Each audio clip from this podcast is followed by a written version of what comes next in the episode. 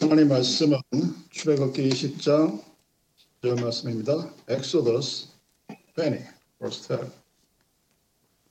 출애굽기 20장 12절 말씀. 하겠습니다. 내 부모를 존경하라. 그리하면 너희 하나님 나 여호와 내게 준 땅에서 내 생명이 유리라. 일제 시대의 그 음악의 천재 중에 하나가 이형렬, 이흥렬이라는 청년입니다. 그때는 선진국이라 했던 그 일본으로 음악 공부를 떠났는데 작곡을 하기 위해서는 피아노가 없으면 음악 공부를 할 수 없다는 것을 알고 일본에서 어머니께 편지를 씁니다. 어머니 피아노가 없어서 음악 공부를 더 이상 할 수가 없게 됐습니다. 음악을 하려면 피아노가 필수라는 것을 늦게 알았습니다. 소자는 음악 공부를 그만하고 귀국하려고 합니다. 이경렬의 어머니는 홀몸이었어요. 아버지가 일찍 돌아가셔서. 유학한 아들 뒷바라지를 하는데 요즘도 힘들지만 당시에 유학간 아들 뒷바라지 한다는 것은 결코 쉬운 일이 아니었습니다. 그렇지만 그 어머니는 굉장히 가난한 집안에 홀로 생활하시는 그런 분이었어요. 돈이 있기는커녕 오히려 빚이 훨씬 많은 그런 상태였음에도 불구하고 어머니는 그 편지를 받고 나서 그 다음날 새벽부터 땅거미가 칠 때까지 자기가 살고 있는 동네 근처의 산부터 몇십리가 나오는 산이나 산을 모조리 뒤져서 쉼없이 솔방울을 끌어모았습니다. 여러분 잘 이해하지 못하시겠지만 아, 1920년대 솔방울은 그럴 때는 아주 귀한 재료였어요. 굉장히 잘 타거든요. 그 송진이 붙어 있어서. 불쏘시개로 쓰는데 이 솔방울이 필요했습니다. 그래서 그 솔방울을 얼마나 많이 모았길래 당시로서는 거금인 400원을 만들어서 아들에게 보내주었다고 합니다. 호감들의 원은 어, 당시 쌀 한 가마가 13원이었습니다. 쌀, 쌀을 30가마니를 살 수 있는 거금을 아들에게 보냈어요.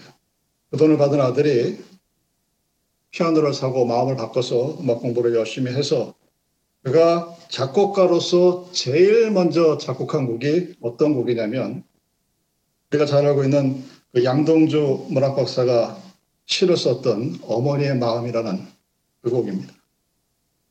나실제 괴로움 다 잊으시고 이를 새 밤낮으로 애쓰는 마음 빈자리 마른 자리 가라누시며 손발이 다닳도록 고생하시네. 하늘 아래 그 무엇이 넓다 하리오 어머님의 희생은 가히 없어라. 여러분이 잘 아는 윈스턴 처칠은 Second World War를 이끈 역사적인 인물입니다. 전쟁이 끝난 후에 어떤 신문사가 어떻게 해서 처칠이 될수 있었는가 하면서 그의 초등학교 시절 선생님부터 그를 가르친 모든 사람들을 조사해서 위대한 스승들이라는 기사를 냈었습니다. 그 기사를 읽은 처칠이 그 신문사에게 편지를 보냅니다. 이 신문사에서는 나의 가장 위대한 스승을 찾아내지 못했습니다. 그분은 바로 나의 어머님이십니다. 어머니는 제 인생의 나침반이었습니다. 현대 대통령 중에 존경받는 대통령 중에 하나인 레이건 전 대통령도 어머니의 날 특집 프로에 출연해서 자신이 어머니에 대한 사랑을 이렇게 표현합니다. 나에게 가장 큰 영향을 끼친 인물은 바로 나의 어머니, 넬리 레이건 여사입니다. 어머니는 가장 훌륭한 스승입니다. 오늘날 우리 사회로 지탱하는 힘은 바로 어머니의 사랑입니다. 역사상 가장 위대한 신학자로 불려진 오거스틴도 이 어머니의 헌신적인 사랑과 기도를 얘기합니다. 우리들이 익히 알고 있는 그 역사적인 인물 뒤에는 항상 끊임없이 사랑을 베풀어 주시는 훌륭한 어머니가 있습니다. 철학자들은 신을 대신하는 이름이 어머니라고 말합니다. Mother is alternative name of God. 또 different name of God. 또 어떤 철학자는 신이 어머니의 모습으로 이 땅에 왔다고 표현합니다. 그만큼 이 어머니라는 존재는 우리를 위대하게 만드는 그런 스승입니다. 생명이 태어나서 제일 먼저 배우는 단어가 바로 엄마라는 단어죠. 맘마라는 단어입니다. 제일 먼저 보는 것도 엄마의 눈동자입니다. 제일 먼저 안겨서 자신의 생명의 양식을 먹는 것도 역시 어머니입니다. 누구에게나 어머니는 계시죠. 나이가 많든 적든 어른이든 젊은이든 누구에게나 부르면 부를수록 눈시울이 적혀지는 그 이름은 바로 어머니라는 이름입니다. 이 어머니에 대한 사랑을 말하고 있는 성경. 성경은 우리들에게 이 어버이의 사랑에 어떻게 반응하라고 얘기하고 있느냐. 다른 말로 어떻게 효도하는가. 성경이 말하는 그 의미를 함께 나누고자 합니다. 우리들은 특히 이 동양적인 이 한국 교회에서 유교라는 이 안습 체계 속에 살아가는 우리들은 효도를 유교의 전유물로 생각합니다. 유 교, 에서는 효도를 강조하고 기독교는 그렇지 않은 것으로 착각을 합니다. 하나님의 종 모세가 10계명을 받아서 제5계명에 부모를 사랑하라는 이 계명을 쓴 것은 공자가 태어나기 천년 전 얘기입니다. 그러니까 기원전 BC 1500년 전에 모세가 십계명을 받았고 공자는 천년이 지난 기원전 BC 500년에 태어납니다.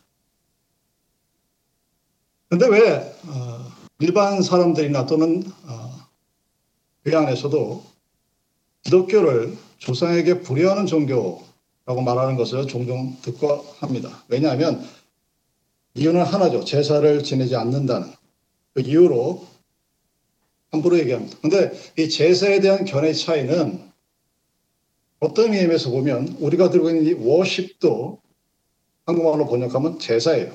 제사로 번역해도 크게 무리가 없습니다. 여러분이 잘 모르고 있는 것 중에 하나가 기독교가 굉장히 효도를 강조하는 그런 종교라는 사실입니다. 우리가 지켜야 될 10계명 중에 제5계명이 내 부모를 공경하라. 우리하면 너희 하나님 나 여호와가 내게 준 땅에서 내 생명이 길리라 하는 말씀입니다. 효도를 명령합니다. 여러분이 잘 알다시피 10계명은 must keep입니다. 맨더터리죠. 그 동양에서 말하는 효도는 동양적인 사, 아시아의 그 사고 방식으로는 천륜이라고 얘기합니다. 근데 사실 효도는 천륜이 아니라 일륜이에요. 동양에서 말하는 효도는 하나님과의 관계가 아니라 사람들 간의 관계에서 효도를 말하기 때문에 일륜입니다. 사람과 사람 사이의 윤리를 말합니다. 천륜이라는 것은 하나님과 인간 사이의 윤리를 말하는 것입니다. between relationship God and human. 그래서 하나님을 모르는 사람들이 부모의 말을 거역하는 사람들을 두고 천류를 배반한 나쁜 사람, XX라고 정죄합니다. 교도가 매우 중요한 것은 분명하지만 그것보다 더 높은 법이, 법이 있습니다. 그것이 바로 하나님과 인간 간의 윤리관계를 말하는 천륜입니다. 그리고 성경은 사람과 사람 사이의 관계보다 하나님과 사람의 관계가 먼저라고 말씀하십니다. 그럼에도 어쨌든 우리 인간들은 우리 인간 세상에서는 인간과 인간 관계를 규정짓는 효도가 최고로 치고 있는 그런 것입니다. 그럼 우리 사람들은 어디에서 살든 무엇을 하고 살든 크게 세 가지의 관계를 맺고 살아갑니다. 첫 번째가 하나님과의 관계, 두 번째가 인간 간의 관계, 그리고 세 번째가 물질과의 관계입니다. 위에 있는 인간이 없습니다. no exception이에요.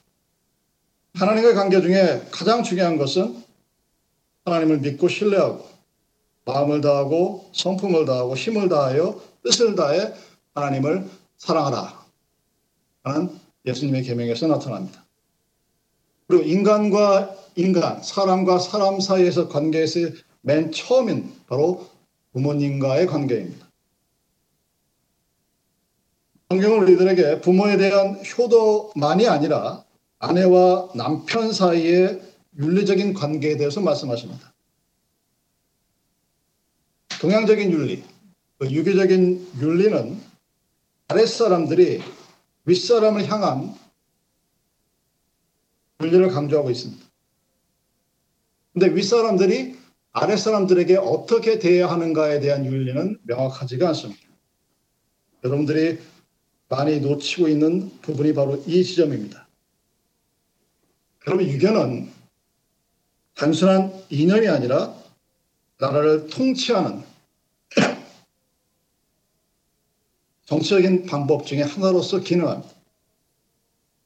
그래서 아랫사람들이 해야 할 일이 우선적으로 나타나고 지도자가 해야 할 사항들은 문장 상황이 이제 강제 상황이 아닙니다. 더 중요한 거예요. 기독교 윤리는 이 지점에서 동양적인 윤리와 다른 부분을 나타냅니다. 그럼 성경을 보신 부분들 알겠지만 부모에게 효다라 하는 명령 다음에는 부모들이 자녀들을 화나게 하지 말라 하는 명령이 이어서 나타납니다. 종들은 상전에게 복종하라 하는 명령 다음에는 상전은 종들에게 공가를 끝이고 협박하지 말고 형제처럼 대하라 라고 말씀하십니다. 항상 양방이에요. 인터액션입니다. 일방적으로 위에서 아래로 향하는 그런 윤리에 규범이 유교라면 성경의 윤리는 서로 간의 관계를 얘기합니다. Bible says interference. 기독교 윤리에서 윗사람은 윗사람으로서의 의무가 있습니다. 그리고 아랫사람은 아랫사람으로서의 의무가 있습니다. 근데 오늘날 우리들을 지배하고 있는 이 유교적인 윤리는 현실적으로 젊은이들이 잘 받아들이질 않습니다. 왜냐하면 윗사람이 아랫사람들에게 너는 이렇게 해 하는 유리만, 의무만 강요하기 때문입니다. 그럼 성경이 자녀들에게 부모를 공경하라 하고 효도를 가르칩니다. 그 가르침뿐만 아니라 또한 역시 그 부모들에게 너의 자녀를 하나님 대하듯이 하라 하고 같이 가르칩니다. 더 나아가서 여러분 기독교에서 말하는 이 효도, 성경에서 말하는 효도는 대시적인 의미가 담겨 있습니다. 그것을 가장 쉽게 볼 수 있는 것이 바로 하나님을 모독했을 때 가장 큰 죄죠. 믿는 사람이 하나님을 모독하는 것이 가장 큰 죄입니다. 근데 그 죄와 똑같은 죄가 무엇이냐? 부모를 해방하고 부모에게 막 대했을 때 똑같은 형벌이 가해지고 있는 것이 성경이 우리에게 전해져 주고 있는 율법의 모습입니다. 그만큼 기독교는 이 땅에 있는 그 어떤 종교보다 혹은 유교보다도 더 효도를 중요시하고 있다는 사실입니다. 사람들은 생각처럼 성경을 많이 읽지 않기 때문에 잘 모르기 때문에 아, 기독교는 효도를 가르치지 않는 것으로 착각을 하지만 성경은 그 어느 종교보다도 효도를 가르치는 종교입니다. 그리고 하나님께서 말씀하신 이 계명은 하지 않는 하나님의 말씀입니다. 어른들이 마땅히 배워야 할 것은 자녀들로 하여금 효도할 수 있도록 어른의 자세를 가다듬는 것이라고 성경이 말합니다. 그리고 한국의 요즘의 그 사회의 모습을 보면 왜 어린아이들이, 젊은이들이 어른들에게 존경심을 갖고 있지 못할까, 않을까? 이유는 아주 간단합니다. 어른인 자기는 못된 짓을 하면서 아이들에게는 못하게 합니다. 그렇게 살면 안 된다고. 그래서 아이들이 어른들을 꼰대라고, 부모라고 비양, 비양해내는 거예요. 자기는 술을 퍼마시면서 아이들에게 술 먹지 말라고 합니다. 자기는 담배를 펴대면서 아이들에게는 담배 피지 말라고 합니다. 자기는 혼자 도박하면서 아이들에게 도박하면 안 된다고 얘기합니다. 그러면서 뭐라고 얘기합니까? 라떼는 말이야. 그거 시작하는 그 권위주의적인. 그래서 요즘 아이들은 라떼를 싫어한대요. 라떼는 커피를. 이런 앞뒤가 맞지 않는 일들을 하니까 본의가 있을 수가 없죠. 본인은 굉장히 권위적인 모습이라고 생각하지만 성경에서의 권위는 강요되거나 또는 윽박지르는 것이 아니라 저절로 수반되어지는 사랑과 존경이 함께 있는 그런 권위입니다. 다른 말로 얘기하면 authority with God, 하나님과 함께하는 권위입니다. 여러분 어떠한 법칙이든 간에 리더가 또는 윗사람이 모범을 보이지 않으면 그 윤리나 법칙 규칙은 아무런 의미가 없게 됩니다. 이미 대한민국 사회를 비롯한 동양적인 유교주의적 있는 모든 나라에서 윤리는 이미 점점 죽어가고 있습니다. 어른들이 모범을 보이지 않기 때문이죠. 자신을 하지 않으면서 아랫사람에게 강요하는 그런 윤리는 당연히 받아들일 리가 없게 되는 것입니다. 성경은 어떻게 얘기하느냐? 아이들에게 담배를 금할 때 똑같은 워닝 사인이 어른들에게도 이어집니다. 아이들이 하지 말면 어른들도 하지 말아야 돼요. 아이들이 술을 막지 못하게 하면 어른들도 먹지 말아야 합니다. 성경은 여러분 문제아에 대해서 이야기를 하긴 하는데 그 문제아보다 먼저 말하는 것이 누구냐? 바로 문제 있는 어른들을 먼저 이야기하고 있다는 사실을 여러분이 기억하셔야 합니다. 어른들이 올바르게 살고 모범을 보이면 자녀들은 따라오게 되어 있다는 것이 성경의 기본 원칙입니다. 그래서 성경에서 아버지라고 불려지는 이 컨셉은 하나님 아버지의 형상으로 되어 있습니다. The image of God, Father 이렇게 되어 있어요. 그래서 아버지가 아버지 노릇을 잘 했을 때 하늘에 계신 아버지 하나님의 영광을 그 자녀들에게 보여줄 수가 있게 되는 것입니다. 그 아이들은 그 아버지의 모습을 통해서 하나님의 형상이 어떤 것인지에 대한 바른, 올바른 성경적인 가치관을 지니게 되는 것입니다. 그래서 아버지 된 자들 또는 어머니 된 자들은 자기 자신이 하나님의 대리자요, 하나님의 형상으로서 자기 자녀들에게 비춰지고 있다는 사실을 항상 기억하셔야만 합니다. 그래서 어버이 된 우리 모두, 어머니 된 우리 모두는 자녀들에게 효도를 강조하기 전에 먼저 그 자녀들에게 자신이 하나님을 얼마나 잘 섬기는가를 자신의 부모를 얼마나 잘 섬기는 것을 먼저 보여주어야만 합니다. 옛 어른들이 말씀 중에 효자 집안에서 효자가 난다고 그럽니다. 효자 집안에서는 불효자만 난다고 그럽니다. 이유는 뭘까요? 딱 한 가지죠. 보고 배운 대로 행동하기 때문입니다. 그럼 부부관계도 마찬가지입니다. 부부의 사이가 나쁘면 효도를 할 수가 없게 되죠. 부부싸움이 잦은 가정에서 자라난 아이들은 효도하는 것을 배울 수가 없게 됩니다. 그래서 진정한 효는 가정의 분위기에서 비롯된다고 성경은 말씀합니다. 우리들이 살아가고 있는 이 사회는 예전보다 더 잔혹해집니다. 비열해져요. 요즘 뉴스에서 가장 핫 이슈가 애틀란타에 있는 어느 흑인이 조깅하는데 그냥 쫓아가서 음. 총으로 쏴 죽이는. 그리고 더 중요한 것은 그럼에도 아무런 죄책감도 느끼지 못하고 나는 올바른 일을 했다고 하는. 만약에 비도에 찍히지 않았다면 영원히 묻혀버렸어요. 어떻게 사람이 이렇게 잔인할 수 있을까? 그 뉴스를 장, 장식하는 그 대한민국의 어떤 그런 이야기들, 이상한 이야기들.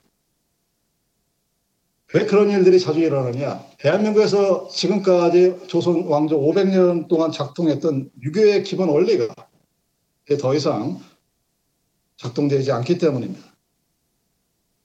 그 유교의 윤리가 작동되지 않는 상태에서 성경을 모르거나 또는 성경을 가르치지 않기 때문에 집단적인 이기주의가 팽배한 그런 사회가 되어갑니다. 그렇게 되면 어른들이 모범을 보이지 않고 어른들이 항상 이기주의적이고 자기만 알고 그럼 당연히 그 밑에서 자라는 아이들 가정들에서 효도는 기대하지를 못합니다. 부부 윤리가 깨진 것을 우리는 항원 이혼을 하나의 트렌드로 굉장히 멋있는 것으로 유행시키고 그것을 뭐 드라마에서 또 쇼프로에서 자랑스럽게 얘기하는 그런 풍조에서도 찾아볼 수가 있게 됩니다. 그런 밑에서 자란 아이들이 부모를 잘 섬기고 화목하게 살아간다. 쉽지가 않은 얘기죠. 그래서 누구든지 얘기합니다. 가정학을 공부한 사람들이나 사회학을 공부한 사람들이 가정이 이 사회에서 가장 중요한 역할을 해야 하고 그리고 그 가정에서 가장 중요한 역할을 하는 사람이 누구냐? 부모들이다. 어머니, 아버지라는 그 지적에 대해서 어느 누구도 이 일을 제기하지 못합니다. 어떤 종교학자들은 아주 심지어 이렇게도 말합니다. 부모에게 어렸을 때 참 사랑을 경험해 보지 못한 사람은 하나님의 사랑을 깨닫고 경험하기가 어렵다라고 말할 정도입니다. 자, 성경은 그렇게 얘기하는데 그러면 왜 우리는 부모님을 공경해야 하나? 부모님을 왜 하나님 대하듯이 해야 되느냐? 그 첫 번째가 하나님의 명령이기 때문입니다. 이 하나님의 명령은 창조의 질서입니다. Order of Creation. 부모에게 순종하고 공경하는 것은 하면은 좋고 하지 않아도 괜찮은 그런 것이 아닙니다. 우리가 학교에서 배울 때 필수 과목과 선택 과목을 부르죠. 리콰 이 부모의 공경은 엘렉트릭이 아닙니다. 리콰이어 해야만 하는 그래야 졸업할 수 있는 그런 과목이에요. 에베소 6장 1절과 3절에서 이렇게 말씀합니다. 자녀들아 너의 부모를 주 안에서 순종하라. 이것이 옳으니라. 내 아버지 어머니를 공경하라. 이것이 약속 있는 첫 계명이니 이는 내가 잘 되고 땅에서 장수하리라. 라고 말씀하십니다. 5계명을 풀어서 해석한 말이라고 받아들으셔도 무방합니다. 주 안에서 주님께서 십자가를 지고 죽으시면서 자기의 어머니를 제자 요한에게 부탁했던 그러한 신정을 가지고 그러한 마음으로 우리의 부모를 섬기고 공경하라는 얘기입니다. 주님의 사랑과 교훈 안에서 부모를 섬기고 교훈하라는 그런 말이죠. 물론 이 말은 하나님의 말씀을 떠나 죄를 지으면서까지 부모 말을 따르라 하는 말이 아닙니다. 만약에 두 가지가 충돌이 되면 선택의 여지가 없습니다. 먼저 하나님의 말씀을 택하고 육신의 부모를 섬겨 합니다. 근데 사실 그런 일은 거의 일어나지 않습니다. 육신의 부모에게 순종하고 공경함을 통해서 하나님 아버지라는 그 보이지 않는 하나님을 볼 수 있는 그 길을 우리에게 가르쳐 주고 있기 때문에 믿는 자가 자신의 부모에 대해서 어떻게 대하냐 하는 것은 바로 그 사람의 신앙을 보여줄 수 있는 리트머스 시험지가 되는 것입니다. 그리고 우리는 왜 부모를 공경해야 하는가? 두 번째 이유는 인간의 마땅한 도리이기 때문입니다. 요즘에 교회를 다닌 젊은이들은 5계명을 낡은 계명, old commandment라 지키지 않아도 된다고 생각하는 new commandment에 없다고 생각하는 그런 분들이 많은데 사실 오늘날 우리들이 살아가는 이 사회에서 가장 필요한 계명이 바로 이 5계명입니다. 이 5계명이 올바로 지켜지지 못해서 사회적인 비극과 가정적인 비극이 시작이 되는 것입니다. 그럼 짐승도 자기를 낳은 어미를 공양합니다. 기억합니다. 근데 하물며 만물의 영장이라고 하는 우리 인간이 자기를 낳아주었고 양육하고 교육하기 위해서 수고하고 땀을 흘리는 그 부모의 사랑과 희생에 대해서 감사가 없이 살아간다면 짐승보다 못한 행동일 것입니다. 부모에게 빚진 것이 너무나 많죠. 그래서 많은 어른들이 자녀들에게 얘기합니다. 너도 한번 애 키워봐라 하는 소리를 하죠. 애를 키워보면 부모가 된다는 것이 결코 쉽지 않다는 것을 알게 됩니다. 그런데 가끔 못된 자녀들은 자신의 부모가 나이 들고 힘이 없어지고 누구의 도움 없이 살아갈 수 없게 되고 거기다 돈까지 얻게 되면 뭐 영감탱이라고 혈망군이라고 하는 그 소리를 남에게 하는 것이 아니라 자신의 부모들에게 함부로 대하는 그런 풍경들이 자주 보입니다. 그런 모습은 여러분 하나님이 기뻐하지 않는 자녀가 해야 할 마땅한 도리가 아닙니다. 우리들이 부모를 공경하는 것은 우리의 부모가 완벽하고 항상 옳기 때문에 그런 것이 아닙니다. 잊지 말아야 할 것은 우리의 그 모습을 우리의 자녀들이 바라보고 내가 한 그대로 나에게 앞으로 할 것이라는 것입니다. 여러분, 효도는 말로 하는 것이 아닙니다. 자신의 부모가 할머니, 할아버지가 어떻게 하는가를 보고서 자신의 자녀들이 우리들에게 그대로 한다는 것을 우리는 기억하고 있어야 합니다. 우리가 부모에게 효도해야 될 세 번째 비결은 바로 축복의 비결이기 때문입니다. 자녀가 처음 만난 부모와의 관계를 통해서 인간관계를 맺고 경험하게 됩니다. 그래서 자기 부모와의 관계가 social relationship의 맨 처음인 인간관계의 틀을 만드는 아주 중요한 역할을 합니다. 부모와의 관계가 잘 되고 원만하면 장차 커서 사회에 나가서 사람들과의 인간관계도 무난하게 잘 이루어지기가 쉽습니다. 성공의 아홉 가지 습관이라는 책을 보게 되면 그 책에서는 인, 우리의 삶을 인간들 간의 관계라고 정의합니다. 그리고 그 책에서 성공을 하려면 기본을 잘 지키라고 합니다. 그 기본을 닦아주는 것이 바로 부모와 자녀 간의 관계입니다. 본문에 내 부모를 공경하라 그리하면 너희 하나님 나 여호와가 내게 준 땅에서 내 생명의 길리라. 부모를 잘 섬기는 자녀에게 주신 하나님의 축복이 적혀져 있는 책입니다. 효자가 하면 효자가 나고 인문이 나죠. 왜? 자녀들은 부모를 보고 배우기 때문에 자녀들에게 사랑과 존경을 받기 위해서는 자신이 자신의 부모들에게 좋은 효도의 본을 보여야 하기 때문입니다. 성경에 나타나는 그 노아의 아들들 셋이 있었죠. 아벨과 샘과 함이 있었는데 노아가 포도주를 마시고 술에 취해 하체를 드러내놓고 잠을 잤다라고 기록되어 있습니다. 하체를 드러내놓고 벌거벗고 잠을 잤다는 거죠. 두 아들은 뒷검질을 해서 아버지의 부끄러운 부분을 보지 않고 그것을 가려 주었습니다. 자녀로서 부모의 수치스러운 부분들을 감싸 주었어요. 근데 함은 동네방네 다니면서 그래서 흉을 보고 다녔습니다. 그 결과는 여러분들이 잘 아시는 대로입니다. 두 아들은 복을 받았지만 함은 그 이유 때문에 복을 받지 못했다라고 기록합니다. 자기 시어머니, 어머니의 사랑도 힘들지만 시어머니에게 효도한 노 이방 여인입니다.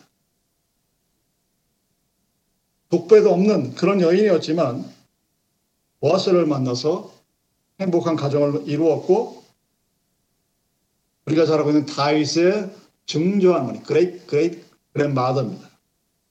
그리고 다윗과 예수 그리스도를 말하는 그 족보에 룻의 이름이 들어갔다는 사실을 여러분이 기억하셔야만 합니다. 그 이유는 하나입니다. 그는 시 어머니에게도 효도한 아주 정성이 지극한 여인이었기 때문입니다. 그래서 오늘 우리들에게 주신 이 5계명은 자기 부모뿐 아니라 남의 부모도 자기 부모처럼 공경하고 특별히 육신의 부모를 공경함으로써 영적인 아버지가 되시는 여호와 하나님을 공경하기를 가르칩니다. 육신의 부모를 공경하지 못하고 형제 자매를 사랑하지 못하면서 하나님을 사랑한다고 말하지 말라 하는 것이 성경의 가르침입니다. 또한 동시에 하나님을 대하듯이 나의 자녀를 대하라고 가르칩니다. 그랬을 때 우리들의 삶이 여호와가 나에게 준 땅에서 나의 생명이 길게 할 것이다 하는 하나님의 축복을 받을 것이라는 것이 성경이 이 아침에 우리에게 전해준 약속입니다. 그 약속의 축복을 다 함께 받는 저와 여러분들이 되기를 바랍니다. 기도하시겠습니다.